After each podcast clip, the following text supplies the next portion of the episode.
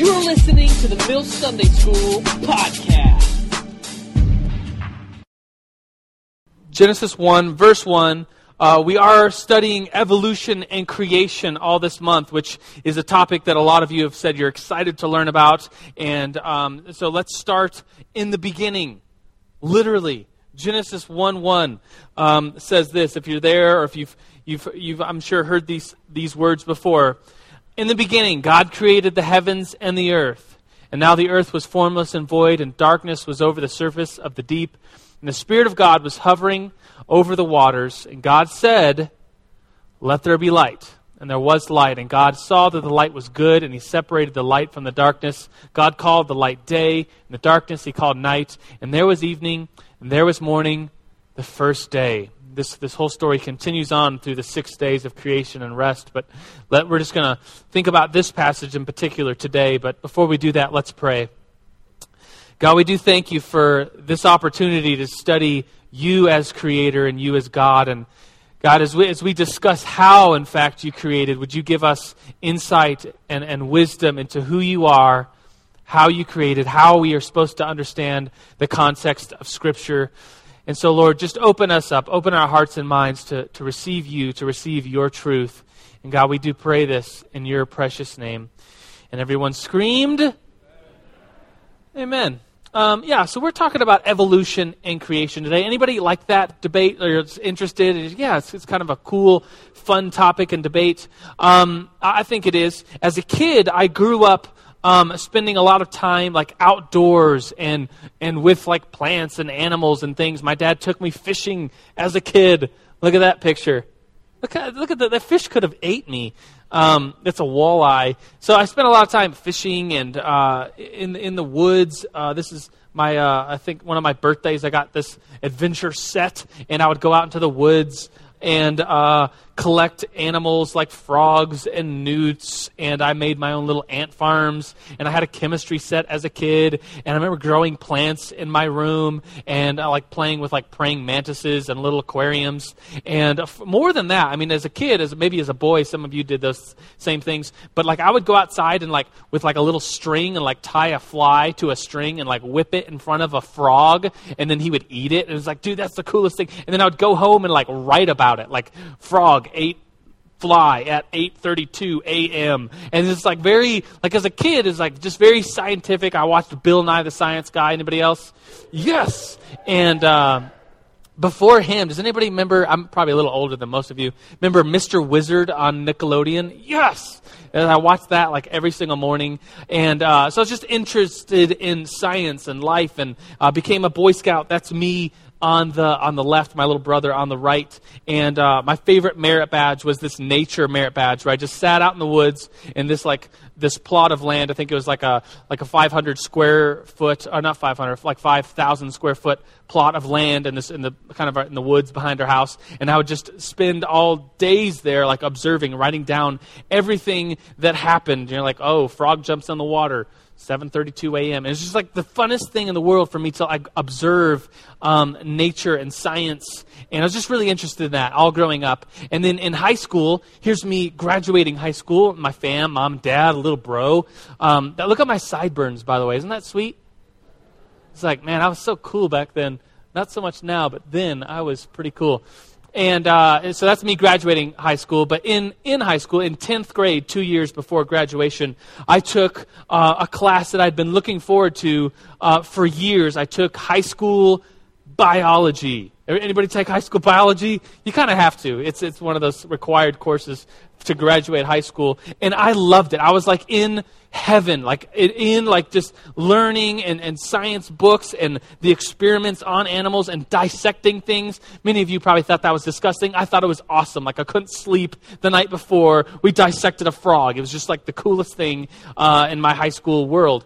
And so in high school, in 10th grade, I was really going through leaving behind many of my Catholic roots. As I've said before, if you come to Sunday school, my testimony is that I grew up Catholic, and I was all growing up knew the Catholic way of faith and going to Catholic church. And in high school, we kind of stopped going to church for a couple years, and it was in those couple of years that I really kind of gave up my Catholic faith. And I was, especially in this biology class, I was thinking through, is there a God? Is there a creator? Or is evolution? And I was thinking through atheistic explanations of the origins of life and the world and the universe and Big Bang, and learning about those things in high school biology. I was in a real place of just confusion and very interested in figuring it out. And I remember in English class, we had to write a 3-page plus paper on anything. And in English class, I chose to write about the debate between evolution and creation. And it's really like a turning point in my life, I think, that this year of my 10th grade, because I ended up writing not just 3 pages, but I ended up writing like 25 pages. And in high school, that's like a book.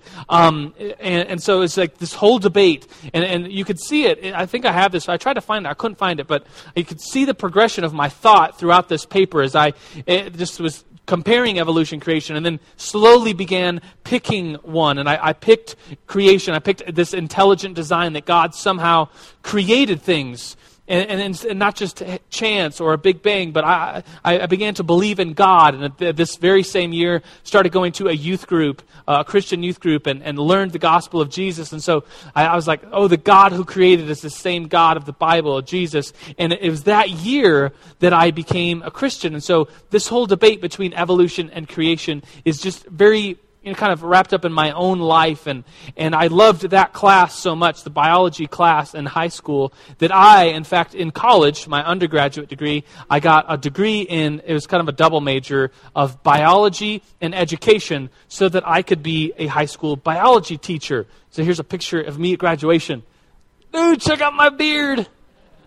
This is, I mean, did I say high school? This is my college graduation. It's me and my dad in Utah. Graduated with a biology education degree, and I wanted to be a high school biology teacher and teach students about life and how science is an awesome thing, but at the same time, don't disregard faith. Don't disregard the Creator, God Himself. And so I was just really interested in that, fascinated with that. And but it turned out that, you know, I'm a pastor now, that my direction for life, I went to seminary and went down that path instead. It was a lot of because I did my student teaching. And to be a student teacher, I was like just graduating college. How old are you when you graduate college? Like 20-something. And the high school students are just a few years younger than me. And I'm like trying to like keep control of this class of like 50 students, and like people are like hitting each other and just going to the bathroom, like going away. Not, you know what I mean. Anyway, it was a disaster. Like, I don't want to be mean. I don't want to yell at students. And so that's kind of why I became a pastor. And so I don't have to, if you want to go to the bathroom, you just go to the bathroom in the Mill Sunday School. You don't have to get a hall pass. Just don't worry about it. Anyways, let's talk about, Let's do a few announcements first. Welcome to Mill Sunday School. If you've never been to the Mill Sunday School, welcome. We like that you're here. We love this place. I joke about that this is a gathering place of the nerds of the Mill, people that like to study things, take faith and the knowledge of faith seriously. Experiencing faith is good, but learning about our faith is also important. And so that's kind of what we're doing in here.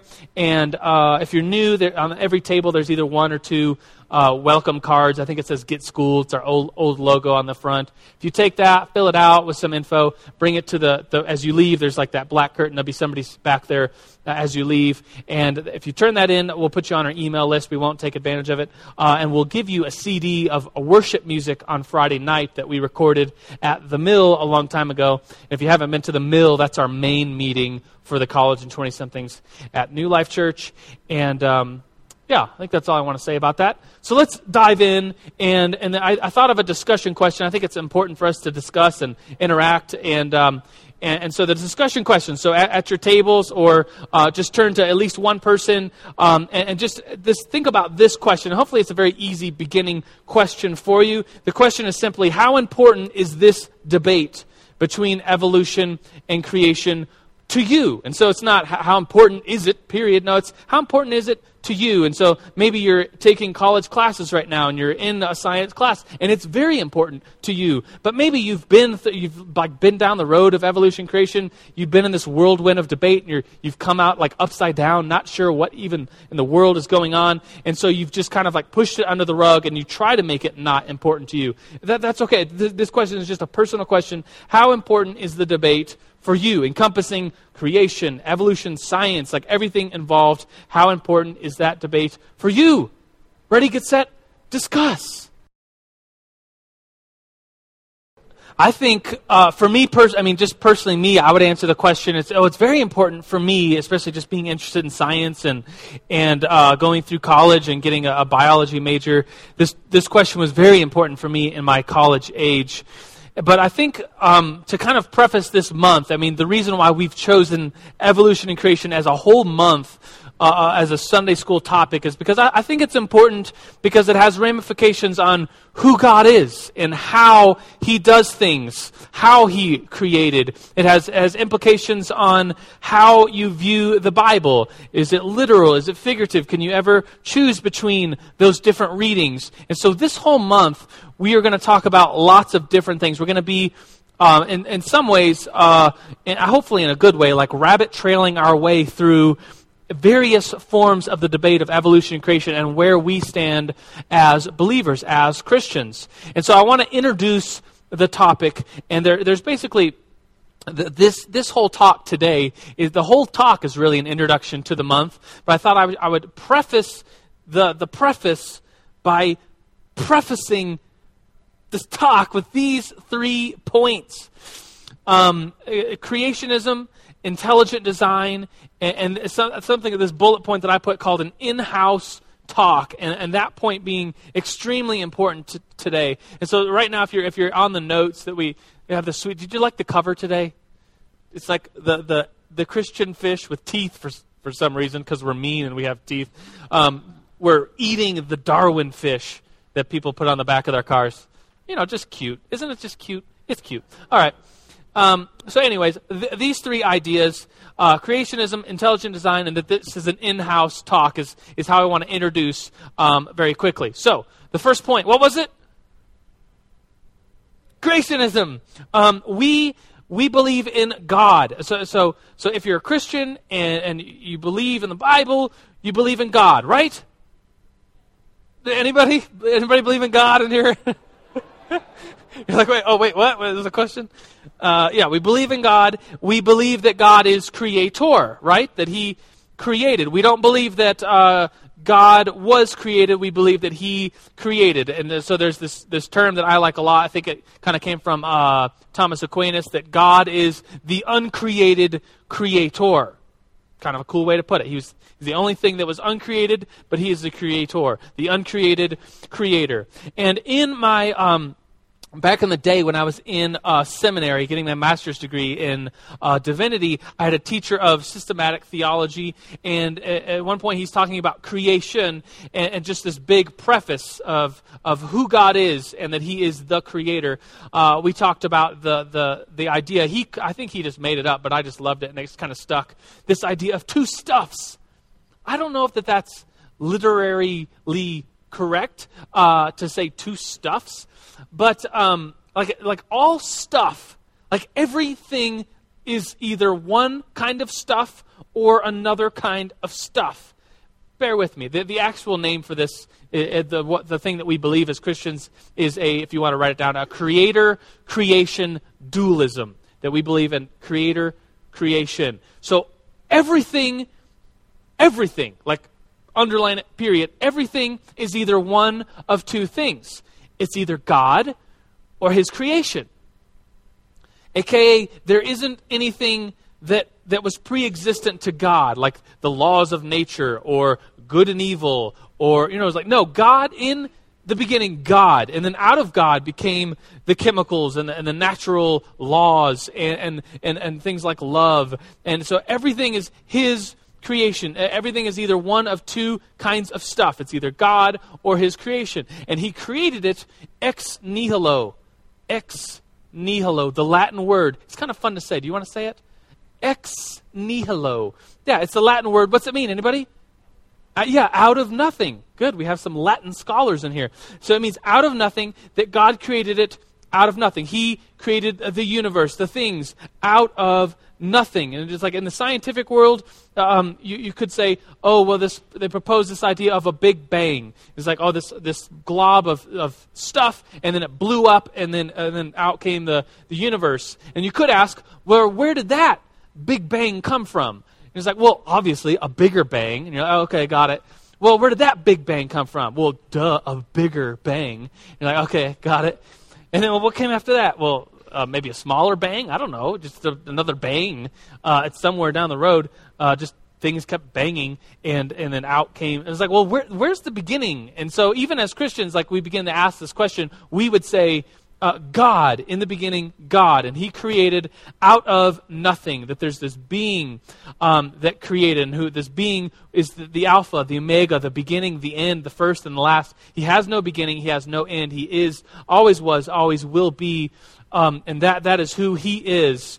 And so we as Christians are creationists. That's just what we are. We believe that God created. And then this whole month, we're going to talk about how he created and open up the door and ask questions like, did he create in 7 literal days? Did he, is there a day age theory? We'll get into all these questions, but this is just, if someone asks you, are you a creationist? You should just say yes. And then if you wanted to explain more about how, then you could explain more about how God created and various beliefs within Christianity. But we as Christians are creationists.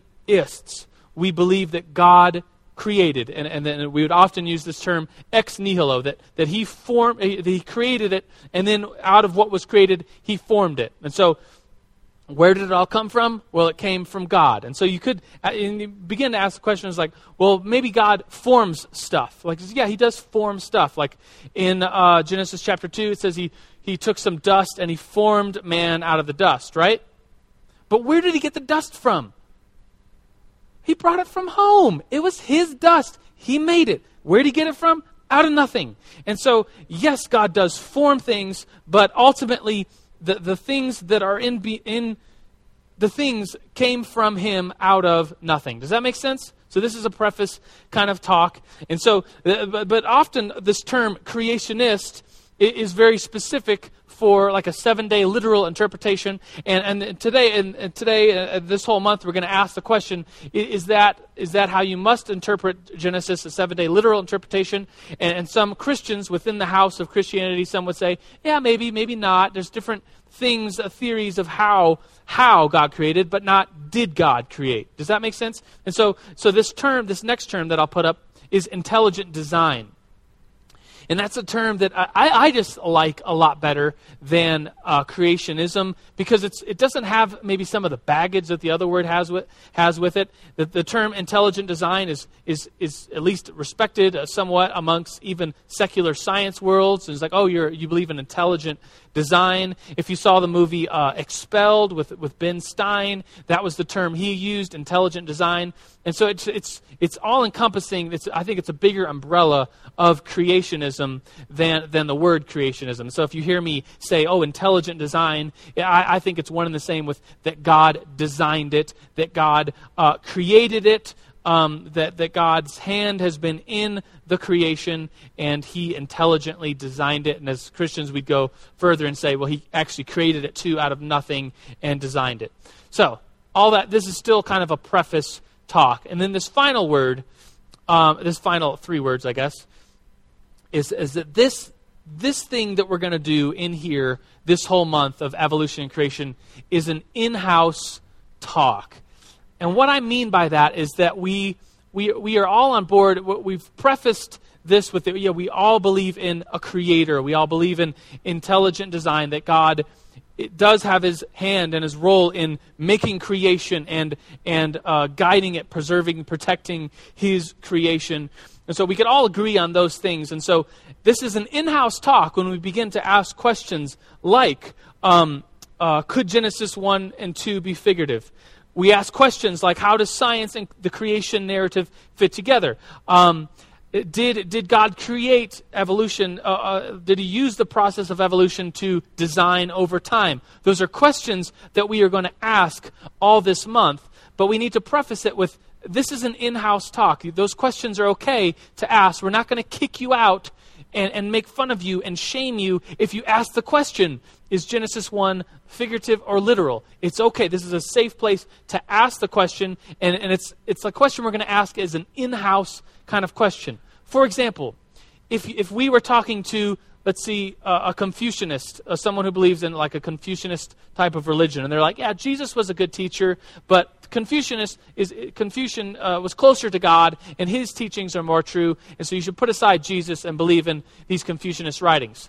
We would then turn to this Confucianist and interact with him, of course, in a loving way, but we would argue, debate, discuss things with him as if he was an outsider. Does that make sense? Like, he would be outside of the house of Christianity. He would be outside the family of Christianity. We still treat him with all respect and love, but it wouldn't be an in-house conversation.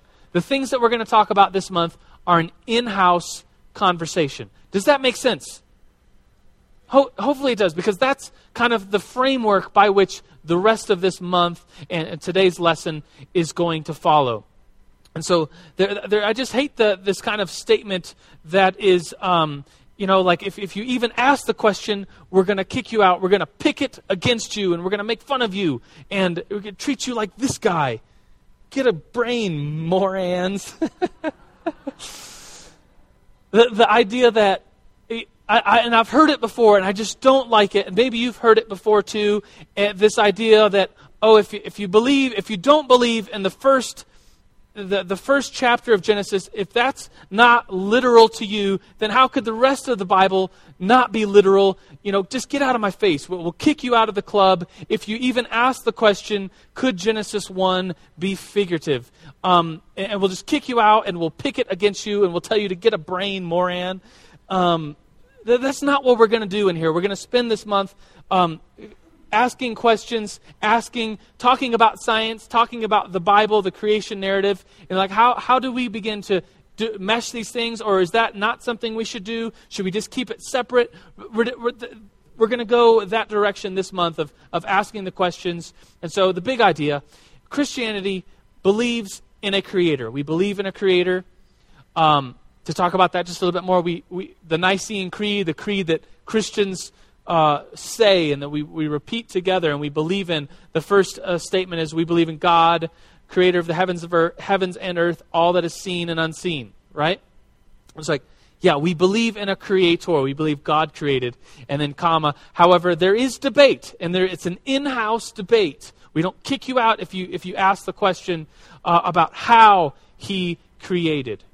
And hopefully I've prefaced it enough to say, okay, what we're going to do in here is an in-house debate. Every one of us as Christians, and if you're visiting and you're like, I'm not sure if I'm a Christian, that's great. We love that you're in here and listening and learning and being respectful. So please continue to come. But if you call yourself a Christian, you believe in the Bible, you believe in a creator, and then there, down the road there could be an in-house debate of how he created. Got it? At least you're on track with what I'm saying, at least. Okay, so here's what we're going to do. We're going to talk about science, then we're going to talk about the Bible, and then hopefully we'll still have time within the half hour that's left to talk about how we weave these two things together. So science, then the Bible, and then how we weave these two things together. Science, Bible, how we weave, right? And so science, we'll just look at it from a purely maybe secular scientific thing. We're going to talk about 3 points: the scientific method, and old earth, and evolution. These are the three things that I want to bring up in a scientific worldview, if you could even begin to say it like that. So scientific method, old earth, and evolution. We'll go through each one of these points. The first point was scientific method. Do you remember learning this maybe in middle school? Did you learn the scientific method, like the points, like what is this? What is science? Well, it's the scientific method. Number 1, observe and describe a phenomenon. Number 2, formulate a hypothesis to explain the phenomenon. Number 3, use the hypothesis to predict quantitatively the results of the new observations. Number 4, performance of experimental tests plural, of the predictions by several independent experimenters involving controls. So you have to involve, like if you're testing something, you have to test it, then retest it, and then change something so that you're sure that what you're testing is actually what you're testing, and you're not testing some other variable. And then sometimes number 5 is repeat the steps. This is the scientific method, right? You're conjuring up memories of middle school science. Yeah. And so sometimes it's simplified to just this, which is actually makes more sense than all those points. You observe something. You think, oh, that thing that I'm observing is because of this, a hypothesis. And then you experiment on your hypothesis to see if what it is you're testing is actually so. And so the experiment involves controls. It involves observation. It involves retesting. And then you observe those experiments, and then you make some more hypotheses. Then you experiment again, and then you observe again. And it's this cycle where philosophically in science, we can't say, we've got it. We've figured everything out. No, science says, well, let's test it again. Let's test it with this variable instead and see if what we really do have figured out is in fact true. Let's test it. Let's retest it. Let's test it in a different way. That's the scientific method. Got it? Hopefully somewhat review from high school and middle school science classes that you probably wished you could have forgotten.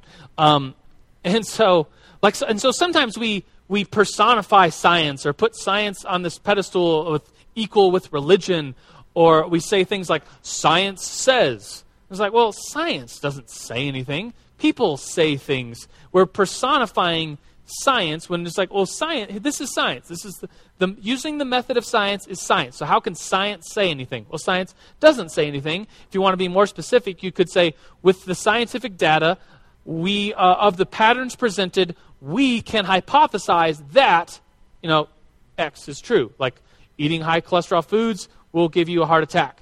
The scientific data of the patterns presented, we can hypothesize that. And then you finish the sentence with whatever you have been observing. Instead of, we just kind of simplify it to, oh, science says. It's like, well, science itself doesn't say anything. It's just a method. And so to get that into our heads, I think, is important as we talk about science. And it's like, well, let's more specifically talk about the ways in which we know things by the scientific method. That's science. Got it? Okay, the next point, an old earth. And we'll begin to talk about why this is important in a second as far as this evolution-creation debate. But this is a really big deal within the scientific fields, various scientific fields, chemistry, paleontology, biology, astronomy. Different fields are all kind of using the patterns, presenting the patterns, hypothesizing that the earth is, in fact, old. And so various things like the chemistry field with studying like radioactive dating, carbon dating, how chemicals break down, how earth rock chemicals break down versus the meteors that have fallen to the earth have broken down. It seems that the scientific data, the patterns presented, they hypothesize that the earth is very old, not thousands of years, maybe not even millions of years, but billions of years. I think the number now is 4.6 billion years that the earth has been around. Astronomy and physics, they would say, the movement of the universe, the planetary ages, the idea is that there's stars that are light years away, and so the very light that we're seeing, the star, came from 1,000 years ago, plus thousands of years ago, millions of years ago. We're now just seeing the light of this star that shined a long time ago, and it's light years away. In the area of biology, especially paleontology, the study of fossils, looking at fossil records, and where the fossils are in the Earth's crust, and looking at things of that, we can see that there's patterns in the fossil record. And so from biology, people say, oh, it seems like the patterns presented, we can hypothesize that the Earth is quite old.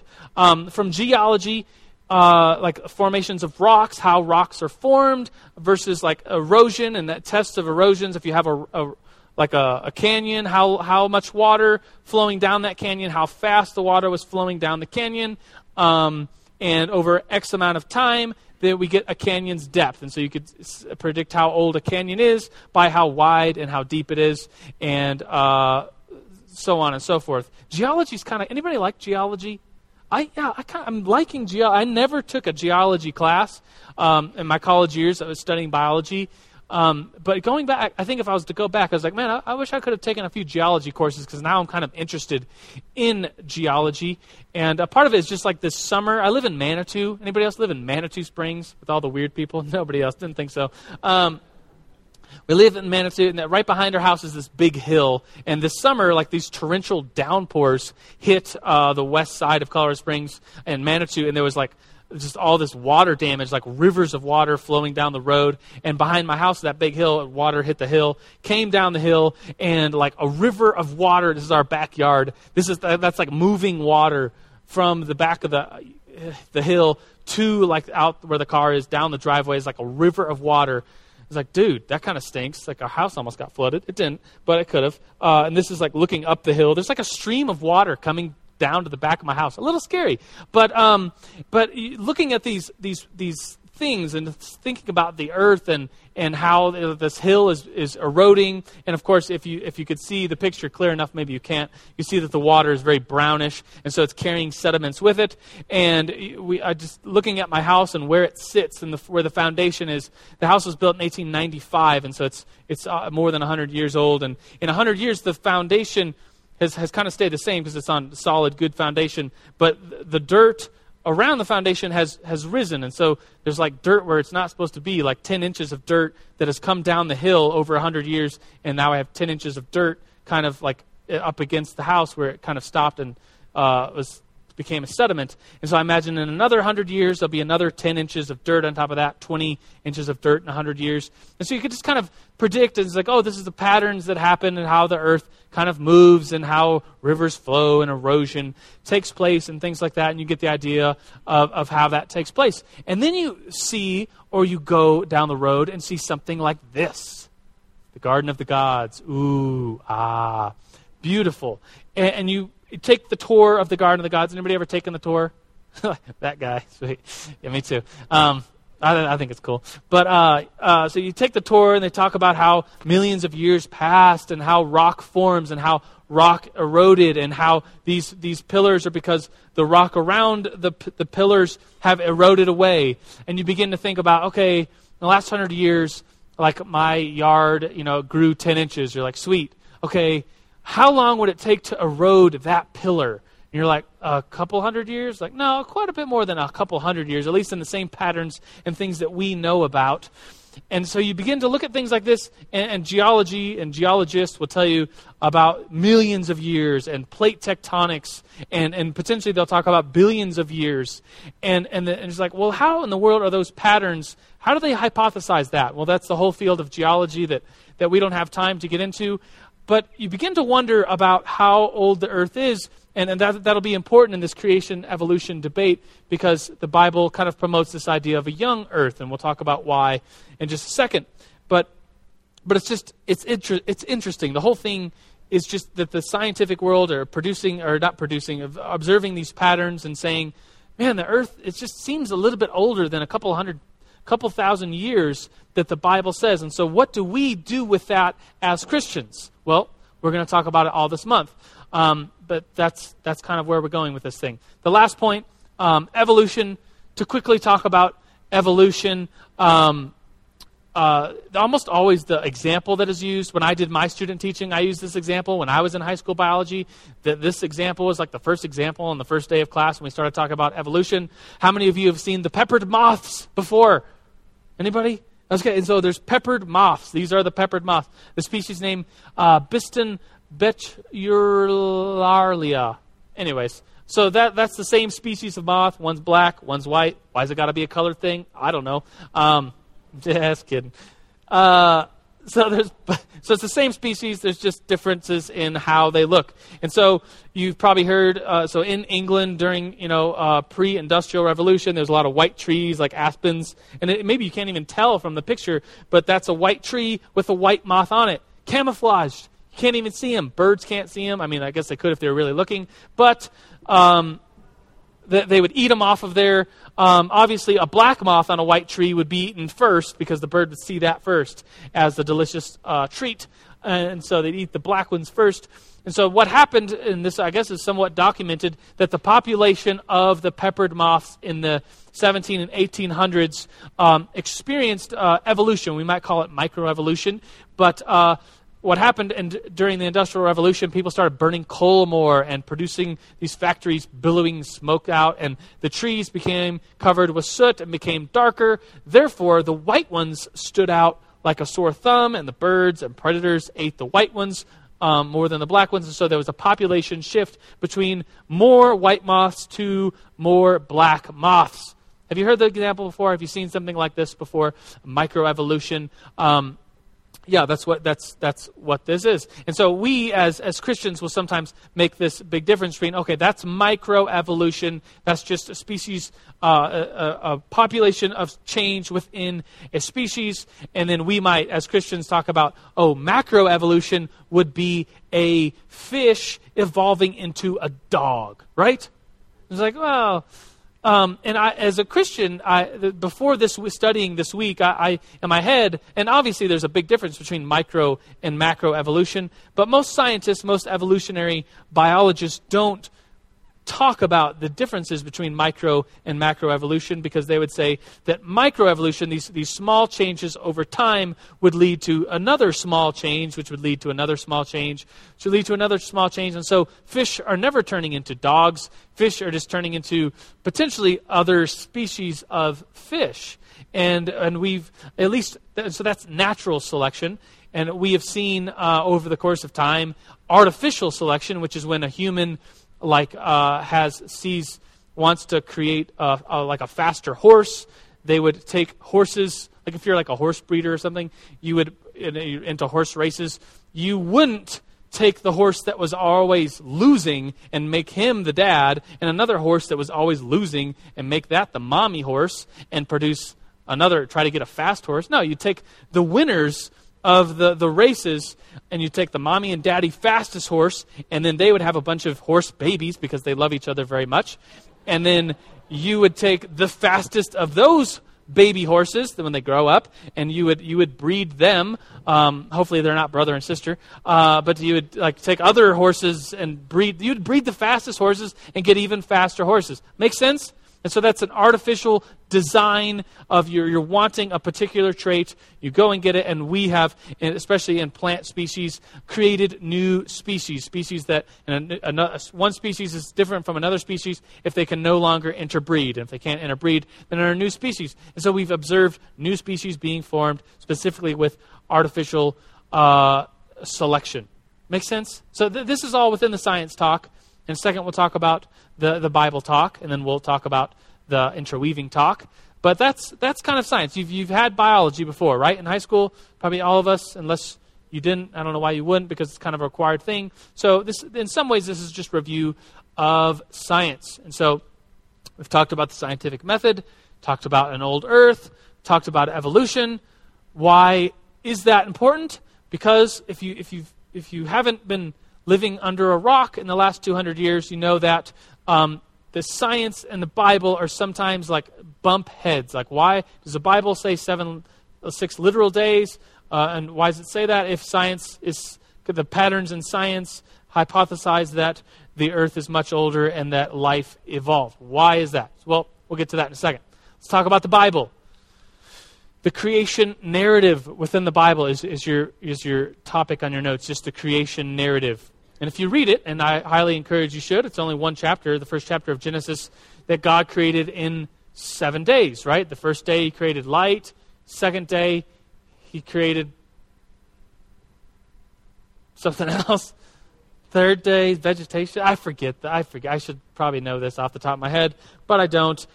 So it's the sixth. This is 6 days of creation, 7 days, 6 days, and then a day of rest. And we read the Bible, and we just see it for what it is, right? You look at the Bible. Well, how did God create? Well, in the beginning, God created the heavens and the earth, and the earth was formless and void. Water was over the surface of the deep, and God hovered over the waters. And then he said, let there be light, and there was light, and he called the light good. He separated the light from the day, and so on and so forth. And that's the biblical creation narrative account of creation in the Bible. And so that is kind of at odds with the hypotheses and patterns that scientists have formed as they look at fossil records and things, right? No, right, okay. And then young Earth by genealogies is this next point, that if you're reading the context of the Bible, you can read through the list of names. Adam had Cain, and then Cain, is it Seth that's next? And on down the line, you can actually trace the genealogy from Adam to Abraham. And then if you turn to the book of Matthew, you can, the first chapter talks about how Adam to Jesus. Like, you could look at the whole genealogy between Jesus, who lived about 2,000 years ago, all the way to Adam. And if you do the math and you look at, okay, how long did Adam live? When would he have had his first son that then led to the next first son on down the road? I mean, a lot of it is averaging and calculating and just inferring. You would get that the earth is about 6,000 years old, that God created on the sixth day. He created man. That was Adam. And then at some point, Adam, and you kind of have to guess, like, when did Adam have Cain? And then when did Cain have his first son? So there is some averaging going on, but most, if just looking at genealogies, you'd say the genealogy is no more than 10,000 years old. The genealogy is probably somewhere around 6,000 years old. And if God really did create Adam on the sixth day, then the earth itself is about 6,000 years old. 4,000 something BC is when the earth, the heavens and the earth and humanity and dinos roamed the earth. Okay? Does that make sense? So that's the Bible. We just talked about science. We're talking about the Bible. Okay, next point, quickly. Reconciling science and the Bible. Then this question, how should we bring together the Bible and science when it comes to creation? And so it comes down to, and we'll talk about this all this month, obviously, but it comes down to this whole thing of literal versus figurative once again. And I've been making fun of these words, literal and figurative, for the last couple months. A couple months ago, we talked about the afterlife. Do you remember that talk? If you were here, we talked about, heaven and hell, are they literal? Are the descriptions of hell literal? Is hell a literal place? And we talked about that. And then the next month, we talked about sacraments and symbols, right? And so we talked about, how symbolic, how literal or figurative is, say, communion. How literal or figurative is, when we say, let's worship the cross. It's like, wait, are we worshiping the cross? Or is the cross a symbol, a figurative symbol of the literal God that we worship? And we just begin to, and I have all these jokes about literal and figurative. Like, we were late coming to Sunday school, and so we were driving very fast on the highway, and we were literally flying as we were racing here to the church. It's like, literally? Like, you went to Colorado Springs Airport and got on a plane to fly? I don't even see an... where'd you land? Like, you weren't literally flying, right? But we just... At least in my head, this whole, like, literal, figurative thing is just so funny. Like, and like, telling people, like, calling people out, like, man, my head literally exploded. I've been learning so much. And it's like, well, not literally. And like, yeah, I guess you're right. It's just so, in my head, it's just so funny. But, so this, I mean, it's just, I guess, part of my life right now, this literal, figurative joke that another month of Sunday school topic, the main question will be how literal or figurative is Genesis chapter 1. And so we have views within creationism. And as a reminder, we are all creationists. We believe in intelligent design within the Christian worldview and framework. And so this is a question of how God created, not did God create. And so we have this spectrum that I think next week we'll talk fully about this spectrum. And so there'll be a lot, I'm about to show you a lot of just different bullet points here. But there's a spectrum of how literal is the Bible. You go fully with the literal interpretation of the 6 days of creation. Or at the bottom here is like, no, the first chapter of Genesis is not literal. I'm going totally with science. And so you get this spectrum. And I will spend a full hour next week talking about these various views. And maybe you've heard some of the views. Maybe within this in-house Christian evolution or creation evolution debate, you've heard some of these things. Like, someone might ask you, do you believe in an old earth or do you believe in a young earth? And if you believe in an old earth, How did God create? Do you believe in the gap theory? I'll talk about that next time. Do you believe in progressive creationism, that God, that maybe a day-age theory, each day is 1,000 years to the Lord, and that might account for some of the patterns we see in science? Or are you a theistic evolutionist, which we'll talk about next week? But I think the main question here is, how old is the earth? That seems to be a preface question for going into this debate. And so this is next week. We'll spend a full hour on this. And so if you're like, oh, I've heard of the day-age theory, I've heard of progressive evolution, we'll get there, or we'll talk about it all next week. So, have I overwhelmed you yet? That's what you look like. Here's some conclusions. I'll talk about God as creator in just a second, but first science, that this idea that science is not a religion. And sometimes we listen to these great speakers that have written books within the scientific community, like Richard Dawkins or Hitchens, and they are so atheistic with their, it's almost a religion. I would say it is a religion, this atheism. You don't believe in a God, no God. That's a religion. And so they would say, oh, by science, we've proved that there isn't a God. And it's like, well, wait just a minute. Science isn't a religion. How in the world, thinking back to the scientific method that I put up there, how do you observe God? How do you conduct experiments, controlled experiments on God? Then how do you re-look at those and make hypotheses about that? That's not science. Science is not a religion. Science is doing...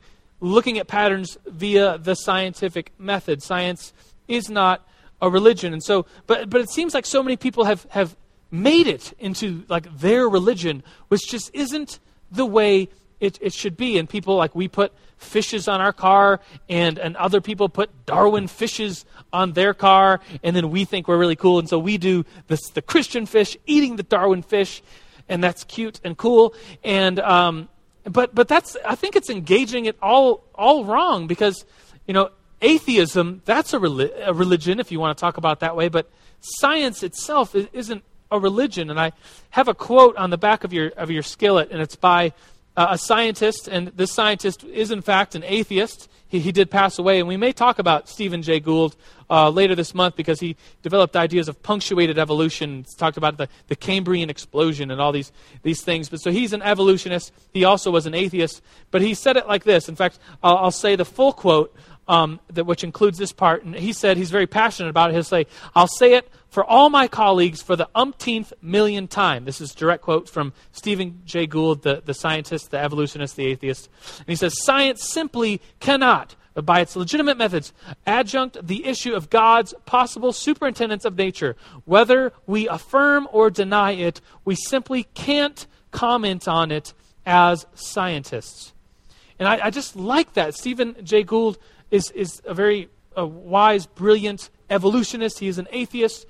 But he would say, yeah, science and the scientific method, we can't comment on God. We can't do the scientific method on God. And so therefore, the question of God has to be, we could talk about that in philosophy or religion, but we can't comment on it as scientists. And that goes against the face of so many people that may put the Darwin fish on their car and say, oh, their religion is science. And it's like, that's just a dumb way to think about it, because science, how do you scientifically experiment, hypothesize on God? You can't. It's just something you shouldn't comment on as a scientist. You can comment on it as a philosopher, as a religious or unreligious person, but to just assume that science equals no God is just silly on the most foundational level. And so I just want to end with this, the big point of concluding that God, the creator. God is creator. We believe that by faith. We experience him. We pray to him. Even I think a child would say there's something that made all this. And as Christians, we'd say, yeah, that's the creator. We wouldn't say, science in some ways says their God is almost like chance. Like it all happened by chance and then through progression of chance. And it's like, no, we would say that God is God. He is the creator. And so even while asking questions this month of how God created, we affirm that God did create. He did create, that this is his creation, whether he formed it or, we'll begin to ask these questions all this month.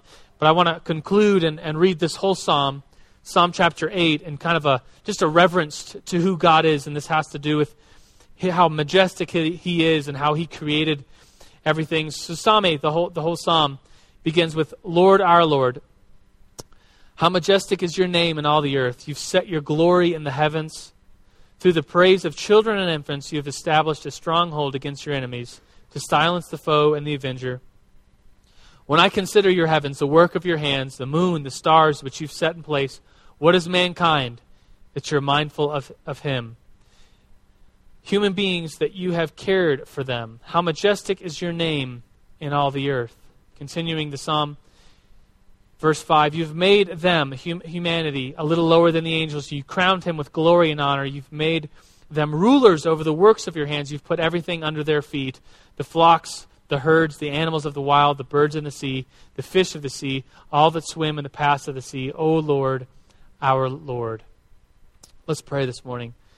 God, we do thank you for creating out of nothing, the idea that you created all of this, that you've actually put the creation under our feet. God, we're so blessed. We're so thankful that you have done that. We worship you. We praise you. We say that your name is majestic, that you are creator, that you are designer, that you are a loving, awesome creator and designer. So God, we worship you. We put our trust in you, even though we bring up questions and we can't ever explain the true mysteries behind all of them. We put our trust in you. We thank you for creating, God. So we love you. We give you all praise. And everybody said, amen. All right, everybody. Peace out. We'll see you next week for more evolution and creation. Peace.